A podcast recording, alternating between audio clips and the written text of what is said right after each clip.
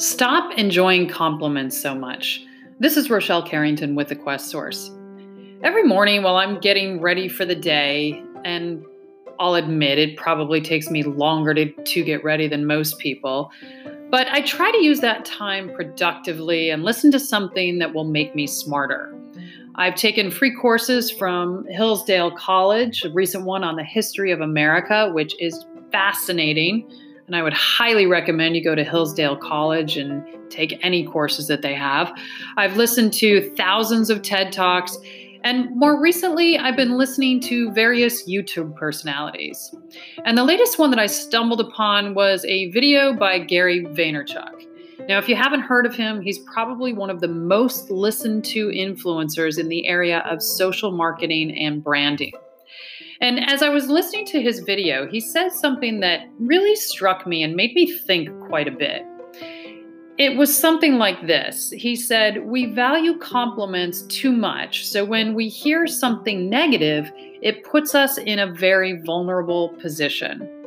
Now, I've thought about that statement a lot over the last few days. And if you think about it, it's pretty brilliant in its simplicity.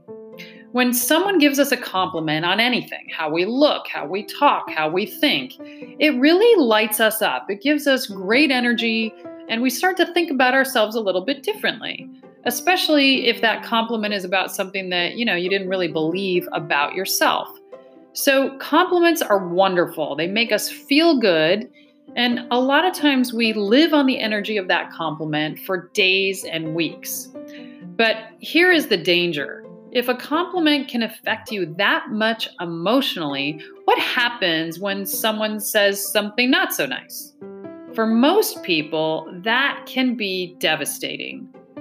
You know, we don't like to hear negative things about ourselves. It makes us feel bad. It depletes our energy. It make us, makes us second guess what we're doing and whether we're any good at it.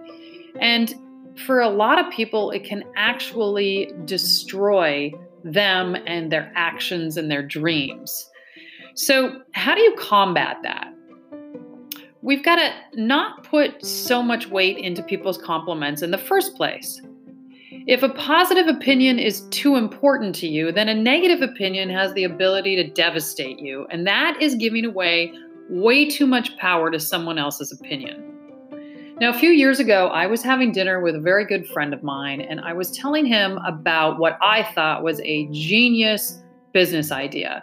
And one of the things that I know about myself is that when I get excited or passionate about something, I have a tendency to talk too much about it too quickly and sometimes at a very loud kind of a tone. And so, about halfway through my what I thought was a brilliant explanation of this business idea, my friend kind of stopped me and said, Rochelle, you're talking way too much. Can you stop? And I was really taken aback. I was devastated by that.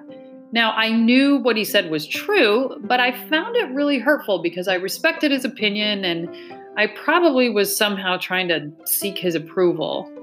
And so when his statement made it so obvious that I wasn't getting his approval, it, it really crushed me. It completely shut me down. I barely spoke for, for the rest of the night.